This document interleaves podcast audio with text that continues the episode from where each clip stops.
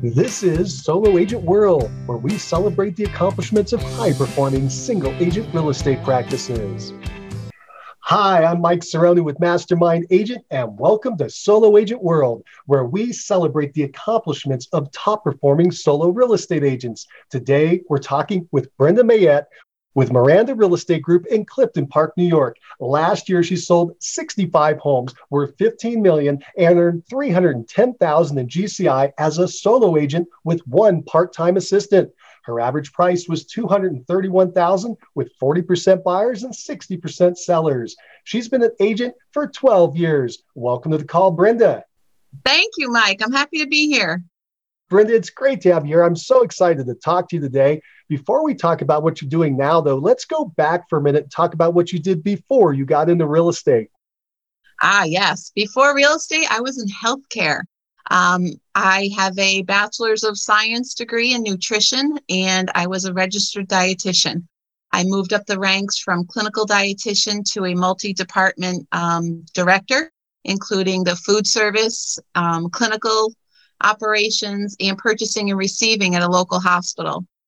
I experienced layoffs on Halloween of 2007 and in March of 2009. So um, I became a little cynical and decided to take matters into my own hands during a recession, right?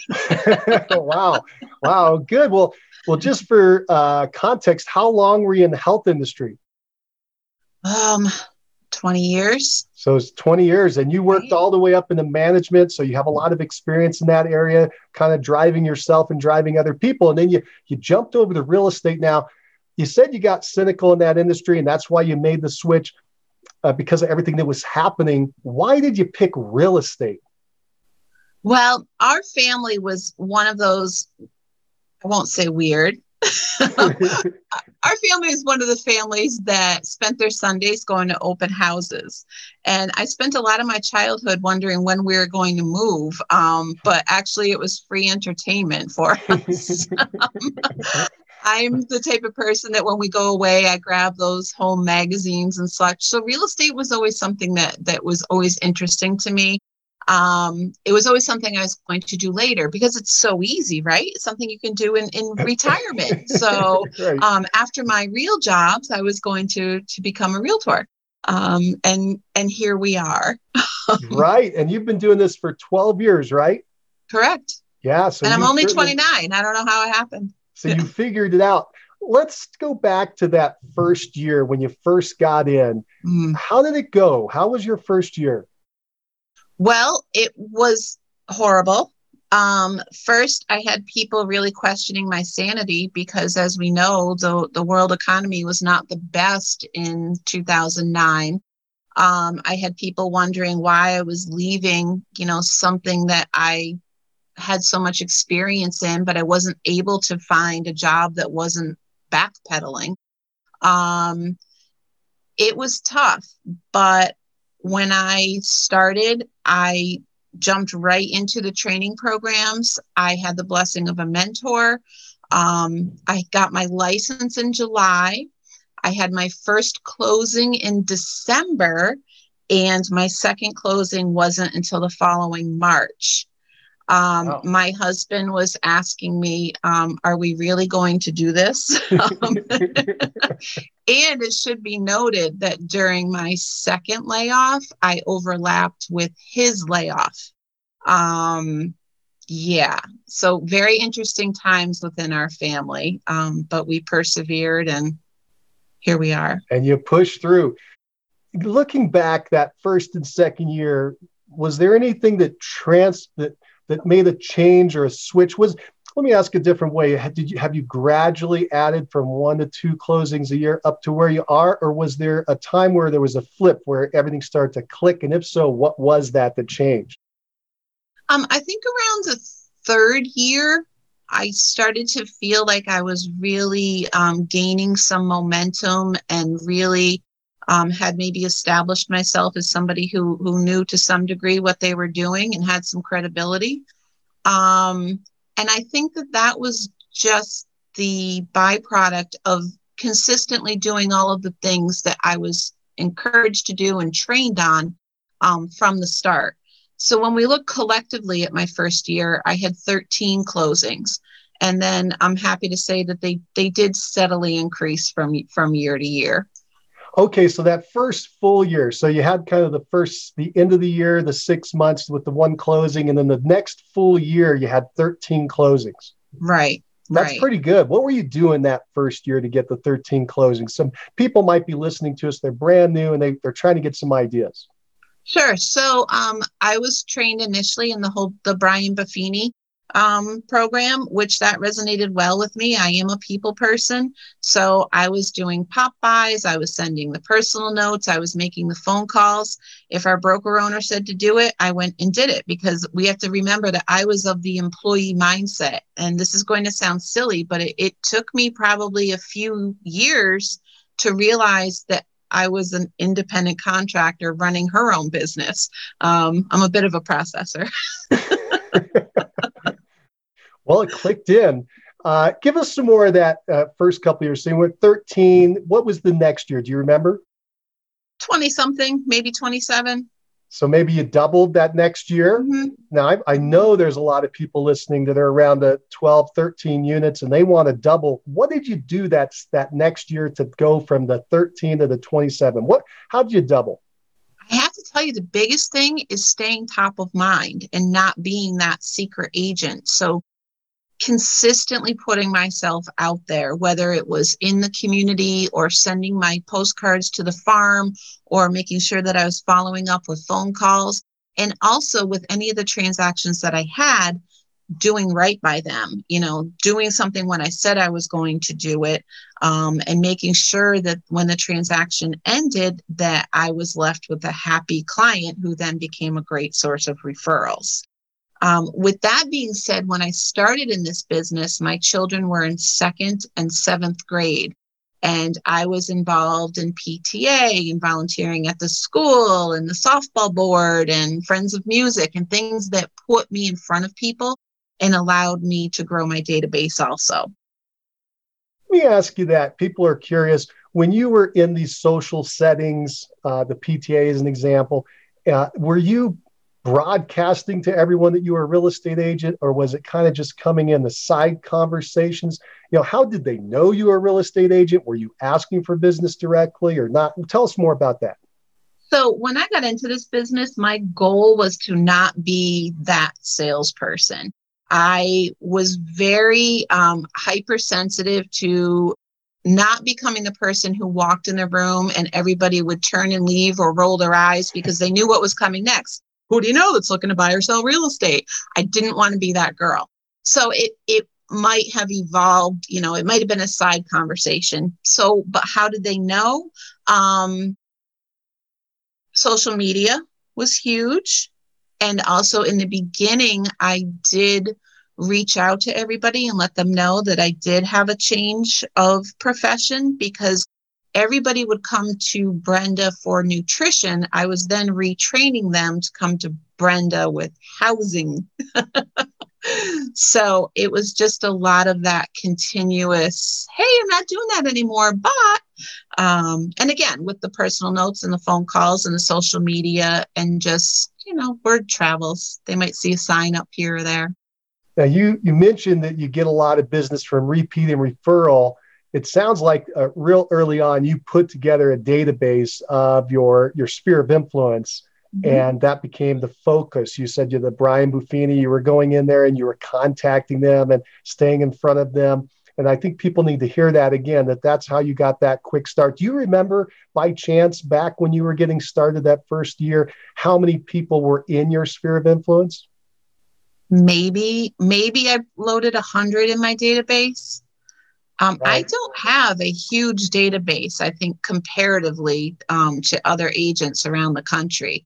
Um, I did run some numbers this morning. It's not huge. It's how big is it today?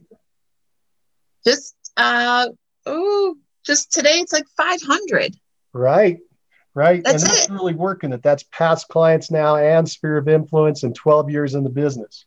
Right. And, uh, you know, I classify people as A, B, C, and D. And I only have 118 A clients. Wow. How, what what classifies someone as A? Um, they've either referred to me. We, we've either not had a closing, but they refer people to me, or we've had a closing and it was a great experience, or we're in routine contact and they're very supportive of my business. Sometimes we haven't clicked with the, with the referral yet, but they they are my cheerleaders. Yeah, then of course it's the people who have referred me business, um, and again are are great cheerleaders.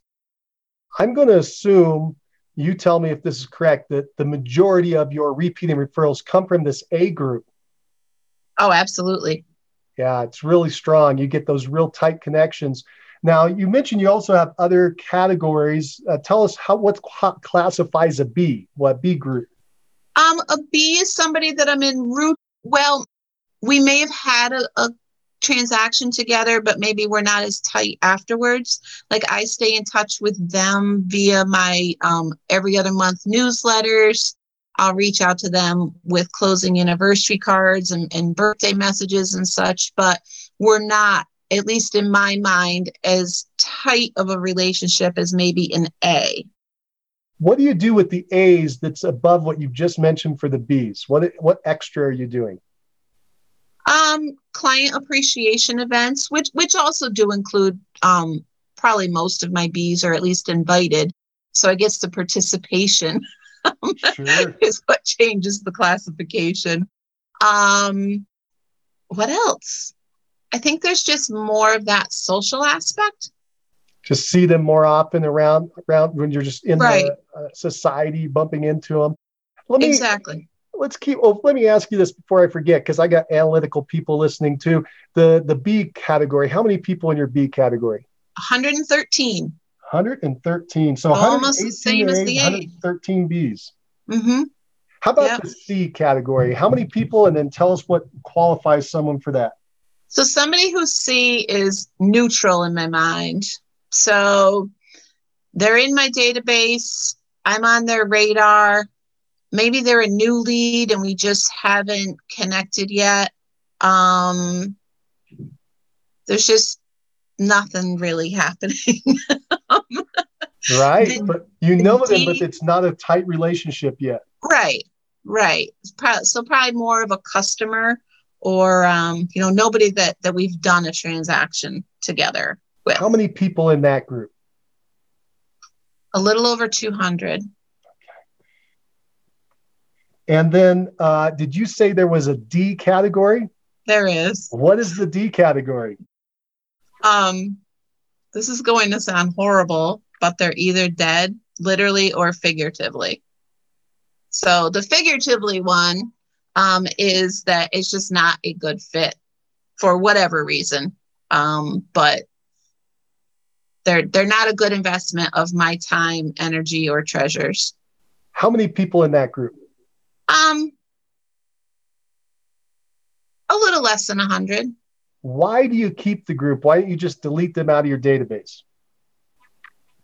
They remind me what not to do, maybe, or remind me what to be on the lookout for or remind me of the path that has got me here. Sure. We're always going to have D's come across our, our path anytime. But yeah. I like to know who they are just so I remember. I, I, I oh gosh, right. yeah, that was the person I we did not get along at all. I should not spend my time there. Yeah. Exactly. So right. I think it's I think it's a good reminder. That is great. So, so I want to uh I want let, let me I got to ask the big question. Of course, I should have asked earlier, but I'm going to ask now, and that is in the uh, introduction, I mentioned that you closed 65 homes last year as a solo agent. Is that true? Absolutely. That's Absolutely. Amazing. My family can attest to that one. okay. Now, I'm going to tie it back into what we were just mentioning, and that is the repeating referrals. I I asked you to fill out a form for me, and you sent it back. And repeating referrals, if I did it correct, is about 86% of your business all but 14% comes from repeat and referral. And yeah, that is impressive. Now, uh, if we do the 86%, that's somewhere around 56 of the closings, I'm going to estimate. And the 56 out of your 500 databases, better than one in 10 have sent repeat and referral. And really, I think it's even better than that because you have these deads You got the neutrals.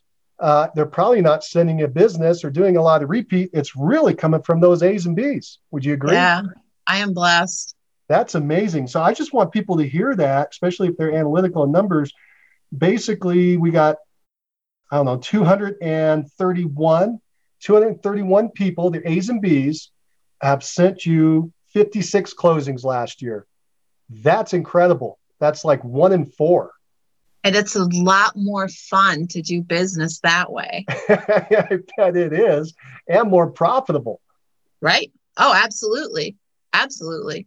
More fun, easy to contact, more enjoyable to be around, uh, probably right. easier during the transaction, easier when things go weird, right? right? You're able to keep the relation the relationship survives through weird things that happen during transactions living it right now. so it happens, right? so that that is really great. I, I want to now go back and I want to delve in a little deeper into your annual marketing plan for people who are listening and taking some notes.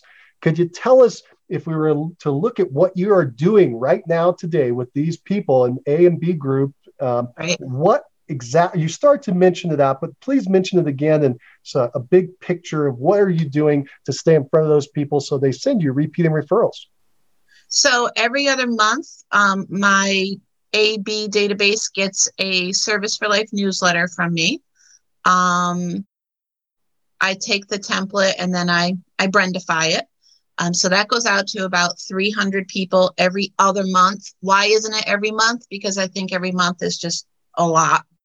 Um, so every other month, it's it has some good quantity to it.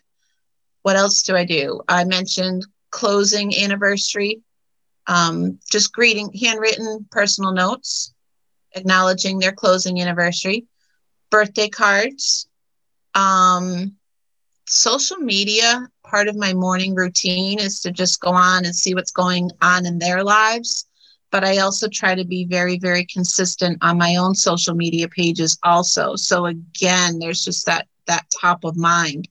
Um, and it, it's funny, we, we all know that social media is a very interesting animal. Um, but you could not have much business going on at all, but the world thinks that you're crazy busy. Um, so yeah, use it. That's awesome. Is and then you also mentioned earlier events. What kind of events are you doing? How often? So the consistent one is the client appreciation event, which is typically held the Sunday before Thanksgiving. It's a pie event. Um, I am of the mindset that if I truly appreciate somebody's business, I'm going to go to them. So I used to spend all day Sunday and then part of Monday and Tuesday in my car driving around delivering pies right before Thanksgiving.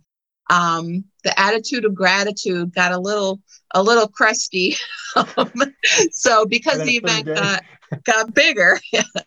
so a couple of years ago, I um, went our, our local watering hole became the host site and we did a sunday from like one to four had appetizers. I had drink coupons for people and, and everybody's able to come in and have a visit and they all went home with a pie and it was great. That it was great. That is wonderful. and during during the pandemic i'm proud to say that we did not just say oh it's a pandemic we're not doing it. We held a drive-through event and it was very well received. That is so cool. Uh, and, and now, when you did the Pie Day event, how many people did you invite, and how many people showed up? Um, I invited probably between 80 and 90, and we we got over 60 there. That's great. And how much? What was the cost of the event for you? Oh, it was it was cheap. It was like five hundred dollars between the food and beverage at the local pub, and then the cost of pies. I think one year I was able to get them for seven dollars, but then we we upped it a little, and I got them for eleven at a local a local uh, orchard. So that's that's pretty cool. So we're talking somewhere uh, under a thousand dollars for the entire yeah. event these are your best, best besties. These are the people sending you repeating referrals. You're making connections with them, uh, and it, it's a win-win event. Now, people want to know at the event, are you receiving referrals or business directly at the event or immediately after that you can track, or is it more of a feel good event? It's mostly feel good, but you know, there's there's always a few people who are like, "Hey, my neighbor," or "Hey, my friend." So, um, but I try not to have that be the bulk of the and focus of the conversation. Um, and it, you know, I do it to make them feel good. I feel so good at the end of that day the messages. I have people showing up with gifts for me. I'm like what are you doing?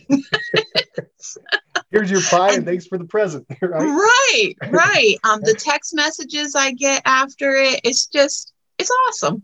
That it's is really fantastic. Awesome. and the power of the event is the invitation. So you invite more people than show up and everybody feels happy that they got an invite. I need to ask though we just went through your a and b list is over 220 oh 231 how did you pare it down to inviting only 90? Um, they all don't live around here. So a lot of my cheerleaders are not local. Um, I'd have to look at those stats again. That's okay. So maybe you just invited the A's for the big event, maybe a couple of the B's that you thought would would work out well, and also you have this local issue. Um, right. But that's really because good. honestly, I was probably a little afraid of inviting them all because if they all say yes. right. Right. Well, right. that's still pretty cool. So, do you do any other event during the year? Is the Pie Day the big one? And do you do any others?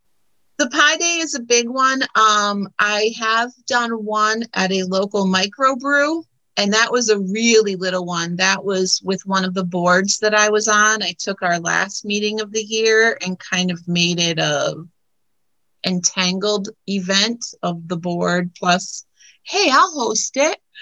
um, so that was pretty cool. and I'm actually um, I'm actually thinking that it's time with the world opening up again to to get out and do something like that on a larger scale this summer. I want to dive into so thank you for giving us this outline of the marketing, your marketing plan. I want to go into the social media one because I'm sure okay. people are wondering that's a hot topic. And yeah. my question is, you said you do a daily review of the social media. What does that mean? Are you are you tell us how long it takes? What specifically are you doing? If if you were going to train me or someone else to do it, what would you tell us? I would say over your morning cup of coffee, log into whatever social media page you're on and just scroll, see what your world is doing. You know, did the kid lose a tooth? Send a card and some ice an ice cream uh, gift card. You know, um, did somebody's family member pass away? You know, just scroll and be in tune with what's going on in their world, but take the action step to reach out it might be a card, it might be a text. Um, that's so really 10 minutes in my morning. And also wish people happy birthdays. I'm a big fan of birthdays, so I think everybody else should be too. So I make sure every morning on Facebook, if it's your birthday, you get a happy birthday message from me. So are you sounds like you are you doing an action on the social media like on Facebook and in addition you're sending a card or are you just sending the card? Um, it might be both. It as many touches both. as you can get, positive yeah. touches. Yeah, but I also don't want to sound like that person who is. Um, they're genuine touches. They're not touches because it might result in a sale. They're genuine, human, caring touches. Right. That may result in a sale. but, but it's the intent, right? It's the intent. Right. It's how you feel about it. It just happens that it may, in fact, also generate business. And right. I think that's a good distinction that you're making that you're not doing it just for that purpose because you're worried that would bleed through. People would see right. through that. You're doing it because you, you care about the person on the other end. It, it just happens to be part of your business plan and it works. Right. Exactly. It, cool. It's that whole staying top of mind. We all know, you know, everybody knows a real estate agent. So, what's going to differentiate you? It, it's being top of mind when the topic comes up. Cool. Is there anything else that somebody listening to us should know about your program to work with your past clients and sphere of influence that we haven't talked about or something that they should know? You know, I think the biggest thing is you have to be authentic to yourself. I don't do a lot of things that what I'm going to call the big dog training programs tell you to do. I do not take two hours a day and dial for dollars. I, I honestly can't tell you the last time I set aside time and just made phone calls. Um, I do not spend a lot of money investing in leads. I would rather invest that in relationships I already have. Do I spend some money? Yes. How much? Less than $50 a month. That's it. Um, but I think to when you're starting out to find the pieces and parts that do sit well with you and don't feel icky, and then design your own business from there. That is good. That's good stuff. And to clarify, uh, you you have a little bit of business from internet leads. I think it's about seven percent of your business, and mm-hmm. a little bit from a farm, and that's about seven percent as well. The bulk of your business, eighty six percent, is coming from what we just talked about these repeating referrals. Exactly. And the interesting part about the farm, though, too, is obviously it's local to where I am. So it does kind of intertwine with my sphere of influence, too, because people know people. You know, I do have a billboard every year in March. It's on one of the big thoroughfares in into Schenectady. And, you know, again, top of mind. And then it was funny because I've had people be like, I saw you on a billboard. I'm like, isn't that funny? I'm like the real deal. but it does, as funny as that is to me, it does enhance the credibility um, because I had a billboard. Um, but you know, people in the neighborhood have been getting postcards from me for over 10 years. And I remember one of my first sales in the neighborhood, she said, I got your postcard and I tucked it away because I knew someday I would need it. Well, I have two signs up in the neighborhood right now, um, with hopefully at least two more coming. And I've always been tempted to stop those cards because I'm afraid, uh, well, because I wasn't seeing the, you know, fallout from it. But it works. It's just, you know, like everything, it's a cycle and you just have to stay in front of people. That's good. Let's do this. I want to uh, switch gears a little bit and I want to talk about uh, your the big picture of, of what you're doing production wise you you've got to be working a lot of hours and people have got to wonder about your schedule. Let's talk about what do you what does your daily schedule look like? When do you start in the morning? When do you stop at night? Number one. And number two how does that look over the course of a week? Okay. Um first and foremost if you're doing something you love it doesn't feel like work. So I might be making a call, sending a text, shooting off an email in what I'll call after hours, but it's not something that I resent. I have spent a lot of energy trying to train myself. We all know that with technology, we are all accessible 24 7. And I don't think as agents, we should be advertising ourselves as being available 24 7. There have to be boundaries. So when I say I trained myself, if something would come in in what I determined to be my after hours, I would don't respond. Don't only reinforce the behaviors we want from people, right? So it took me a while, but I think we're good now. So mm-hmm. my day looks like typically Monday through Friday. I am at my desk no later than 7:30 in the morning. I usually have two to three hours of desk work. And then, you know, whatever whatever I'm needed to do in the field, whether, you know, listing appointments, inspections, showings. Um, do I work nights? Yes, but not a ton. You know, last night I was home by 6:30. Um, most nights I will leave my desk between five and six, and I'll keep an eye on text.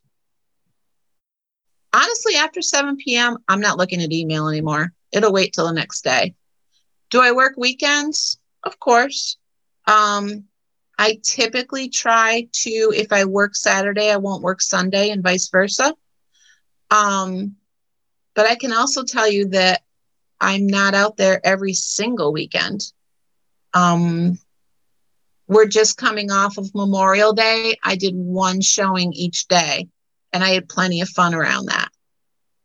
So they work. Good. Yeah. So, and, and, people listening would be wondering, well, geez, like for instance, we're in a really hot market right now, uh, and inventory's low, and buyers are really excitable today. They want to get on everything. Uh, do you get those last minute calls and people say, I got to go see this home? And do you end up having to drop everything or do you, do you make them wait until you're ready? I'm blessed right now to be focused on the listing side of things. And it's a great place to be right now, as we all know. Um, I I have some buyers. we have to we we have to be responsive and fit things within the context of the current market. So I'm not going to make them wait. If my schedule's not conducive to it, I will delegate it. Um, there are people within our company who are hungry for leads, and I- I'm not going to make somebody wait in this market. We all know you've got to get out there within 24 hours, or you're just not going to be able to participate. Let's open that up a little bit. You said you would delegate. What does that mean if you delegate a buyer? Okay. Um, I always tell my clients that I always want them to feel like they're my only client, but we all know that they're not. Um, and I never want them to be at the mercy of my schedule. So if something hot does hit and I'm not available, I do have a, um, she's relatively new in the business. I think she's about three years in. Um, and, and she's been my little grasshopper. I will delegate to her as needed. If she's not available, I'll put a message out to our company and, and see who, who might be available. So it's nice to have that backup. Um, so you have somebody who could run a buyer around if you were unable to help them at that time. If that happens, uh, do you compensate that person and how so? So, depending on the lead, I might just give it to them as long as the client assures me that they were happy with with the handoff, so to say. Um, most times, I will just compensate that person directly for their time. So you do it on a, a dollar per hour basis? Um, per showing basis. So like twenty five dollars per showing, which is probably cheap for a lot of markets. Is that $25 per house shown or per outing? Um, per house shown. Wow. Okay, great. So they show 10 uh, four houses, it's a 100 bucks. Yeah. Okay, cool. And then if they find something when they're out there and the buyer goes, "Yeah, this is the one." Does that come back to you and then you write up the contract and bring them all the way to close or does it stay with the per, this agent that you're talking about? Uh c both a and b. And that was whether you handed it off or not. Right right. Depending on what's going on in my world that you know compromise my ability to be out there um, we'll talk it out. And um, you know i'll share as much information about their you know financial situation and such that i that i know of um, so th- there's always direct collaboration. I'm always involved to some degree. Or I might take it back and be like, okay, thanks, I've got it, and off we go. Now, this agent, though, is not on your quote team. It's nope. not a buyer's agent. No. It's not even a showing. Maybe it's a showing agent. It's kind of this just an agreement. They're doing their own thing, running their own business. It's just every once in a while you ask them to pick up some things here or there uh, yep. and some slack. Maybe even if you took a trip or a vacation, is that what you would do as well? That's what we. Yep. Um, there's somebody else in the company too that um, we're like he's my work husband, so I cover his vacations and he covers my vacations, and um, we buy each other lunch for the coverage. Honestly, there's no like, well, this is what I did while you were gone, and you owe me, you know, eight hundred and forty-two dollars. There's none of that. It's just pick a day when we get back and we go to lunch. Nice. Pretty Very sweet good. deal. Yeah. That's a good thing. Now, uh, also, uh, my understanding is you have an administrative assistant. Is that someone that you've hired and you employ? Is it an independent company? How does that work? What's the arrangement there? So, our company, our brokerage has an administrative staff. So, when I have listings, I upload all of the listing documents and they take it and, and run with the input. Um, if I have a deal pending, I upload all the documents and then then they take it from there. Um, so it's that administrative support that is paid for directly by the office. They're employees of the company. Wow. Okay, that's great. So I heard that it's it's a bit of listing management. They're going to help you get that listing into the MLS and so forth.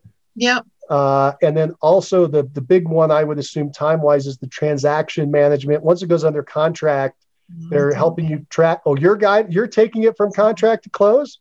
Yes, sir. Oh, I, I misunderstood. I thought you said the assistant was. I I, I missed that. Now I upload the docs and you know they'll update it on the MLS. But in terms of the um, transaction management, that's me. That's you. Oh my gosh, you are working crazy. What are you using to uh, keep to make that an efficient system? Do you have software that you're using to to monitor that transaction? I'm old fashioned in that respect. I have a transaction checklist that is in every folder um, that keeps me on track. Every Friday morning, like clockwork, every buyer under contract and every listing, whether or not they're under contract, can expect an emailed update from me. Even if we speak on the phone Thursday night, you're going to get the Friday morning update from me. If you're a listing and we're not under contract, the tone of that update is hey, mm-hmm. here's what's going on in the market. Here's what's been happening with your showings. Is it good? Do we need a change? You know, or not? If we're under contract, it's here we're at. Here's where we're at in the process. Here's what to expect next. And, you know, let them know if it's all going according to plan or not. The human brain doesn't do well when it is not fed information. So even if there's nothing to report, they need to get that reassurance that all is on track and going according to plan. Cool. I want to ask one other thing. A lot of agents today they they want to move to the listing side of the business. Did you did you force that to happen somehow, or is it just that where you are in your career now and the the clientele that you're working with, they just tend to have a home to sell and then they may also have a home to buy? Or did you somehow intentionally move to this point where you now have 60% of your business listing? No, it just, I think it seemed to have just happen. Um, I remember one of the first listings in our neighborhood. My neighbor called and she, and and we knew each other to wave or what it, but we weren't really engaged as as friends, if you will. And she said, "I've been watching you," and I think that's what we as agents need to remember is that a lot of people are paying attention to what we're doing and we might not even realize it. Same thing on social media. You might not get tons of clicks, but people are watching. Um, so I think three, four years in, I started to organically, it felt like, receive more listing requests. And now it's it's awesome to be predominantly on the listing side. right. nice Absolutely. balance. Especially today. Yeah. yeah. no doubt. Uh, this is good. Um, very good. So we hit a, a, couple of these highlights I was hoping for. Uh, let me ask this.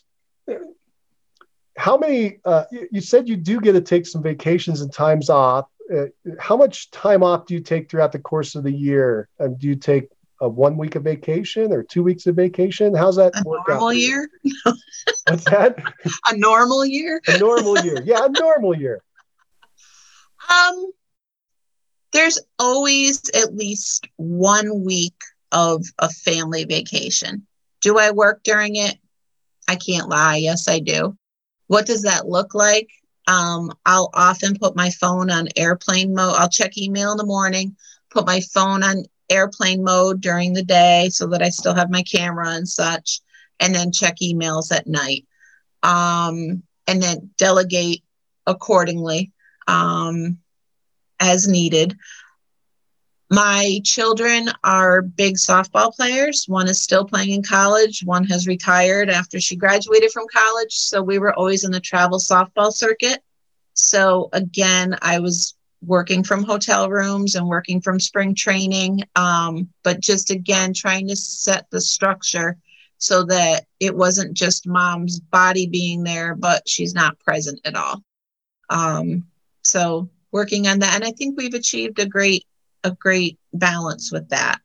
the girls were at a great age when I got into this that they quickly learned um, mom needs to make hay when the sun shines.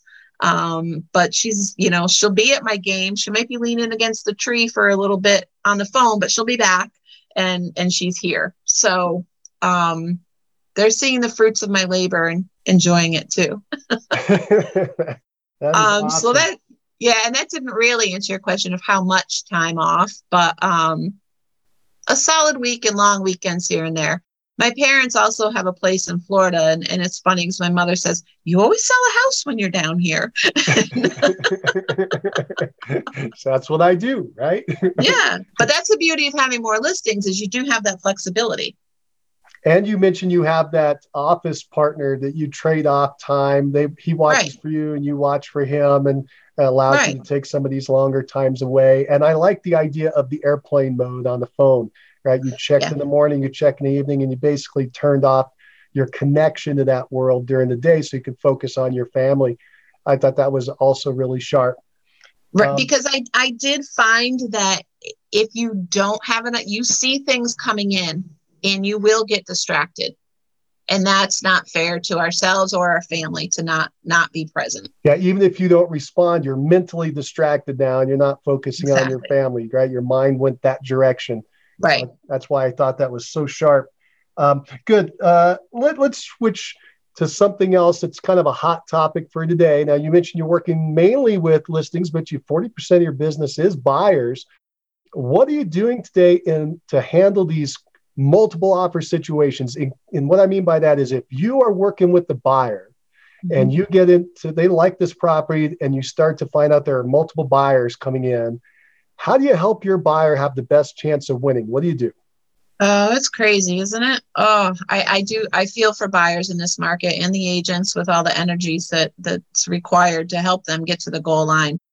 Um, the first thing I do is we have a very grounded but light conversation about the reality of the market. So we need to set the expectations. That's huge. If they know what they're getting into, they're they're going to be able to navigate it and manage their own emotions a, a bit better also. Um, so we have that conversation of the reality of the market. When we find the one and we're putting in an offer, obviously I'm not going shopping with anybody unless they're they're pre-qualified. So we make sure that that is as solid as it can be. Um, and also, you know, unfortunately, there are some loan programs that are looked as favorably upon as others. So making sure that we've exhausted all their opportunities and get them the best scenario on, on paper to go go in with um, an offer on. Um, as much good faith deposit as is feasible, um, because that is the skin in the game and, and does make an impact. Um, we've been playing with some of the definitions of uh, major defect for the inspection contingency. In our market, a major defect is defined as $1,500. I personally don't ever want my clients to not have inspections. I am not a fan of having those waived. Um, but if we can raise the threshold a bit, especially if the house is suitable for such, then we'll do that. Um, making sure that we're connecting with the listing agent to find out what's important to their their seller. Obviously the seller wants the most money they can get but maybe timelines are important to them. So either tightening up or loosening up timelines as much as feasible. Um, i've heard that people are starting to allow rent-free occupancy after closing to sellers. Um, I think that's becoming more norm. I haven't done that one yet. Um, but yeah, that's that's just that, that I think we covered most of them. That was pretty good. Yeah, you did a good job. Thank you. Thank you. Thank you. I think that people listening will have a, a lot of good ideas, fresh ideas in their head that they can use. Um, I want to switch gears now. We've been listening to your business, uh, some structure, and kind of getting a vision of it. People out there listening are wondering uh, this question Are you profitable? I am. That's awesome. And I assume you are. Uh, the question they have next is for their planning purposes. Could you tell us what kind of profit margin you're getting, the percentage of net? So if $100 came in the top, how much falls out the bottom and comes home with you? That's a great question. I did calculate it. I have to look at my notes. awesome. So it's funny because my accountant, she handles a lot of real estate agents' files, and she's like, Brenda, you need to start spending more money to lower your taxes. exactly. I do send in my quarterly taxes. Um, so I'm keeping 85 cents on a dollar. Wow, that is just beautiful. And that's right in line with what I would think of somebody that's running a business like you are. And that is just fantastic. That's the beauty of the solo agent model is that high, high net. And what your accountant, by the way, I think it's also wise you're using an accountant to help you keep the books. That's really smart. Uh, right. Uh, and her advice was for you to spend more money in your business to try to lower that net tax wise. Um, and and that's another talk for another day as to what right. you can and can't write off. But I thank you for sharing that, and I I really like that you shared that how high that net is because people don't get that. They don't realize um, what an amazing net it can be in a solo agent model. All right, let's move on. Um, I'm listening to you, and I got to ask, what drives you? I'm competitive by nature. Um, I am a softball mom. I, you know, back in the day played sports, not as well as my children, but participated. I'm naturally competitive. And I think I think in my professional world, I had the choice to be broken, right? Or to pull myself up by my bootstraps and do it. And I chose the latter and failure was not an option. So I was driven by some of the naysayers who thought I was crazy for going into real estate. Um, yeah, that's that's me. that is great. That is so cool. That is so cool, Brenda. Um, if you were going to advise a brand new agent just getting in the business, what would you tell them to do first? get a mentor, hook up with a company with a consistently good training program, and be patient. Patience, patience, patience. There is no there's no overnight success anyway, right? We know that success is just our response to a series of failures. I like to think I invented that phrase. I like that. Yeah. That's pretty um, But especially in real estate, there's no instant gratification. I mean, when we look at, we read an offer today and do what we can to keep it on track. And maybe in six to eight weeks, we'll, we'll get the reward from that, right? So patience is huge and knowing what you're really getting into. I've had a lot of people call me this year. Hey, I'm thinking about getting my license. I said, okay, let's talk. Tell me what you think this business is all about. Because a lot of us are making it look too easy. so they, they think it's easy money. So know what you're getting into. If you're going to embark on it, get a mentor, have access to a training program, and be patient and, and keep working the systems. Don't try to reinvent the wheel. You know, there's people out there who know what they're doing and take the pieces and the parts that will allow you to stay true to yourself. I like that. Stay true to yourself. Very good. Well, Brenda, I've come to the end of my questions for today. Do you have any parting thoughts for the listeners? I'm so excited to have had the opportunity to do this. Um, real estate is an awesome business to be in. Um, go for it. yeah, that is good. Well, this has been fantastic. Brenda, thank you so much for joining us today. Thank you. Thank you. I was so happy to be here. Uh, thank you. Well, that's it for now. Thanks for joining us on Solo Agent World. Keep moving forward. Bye. This has been another episode of Solo Agent World. Enjoyed what you heard? Hit that like button. Plus, remember to subscribe and click that notification icon so you'll be the first to receive all the latest episodes. Love the show? Leave us a five star rating and write a quick review.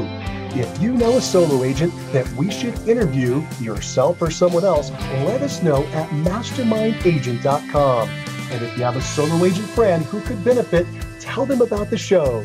Thanks for listening to Solo Agent World. Keep smiling and keep moving forward.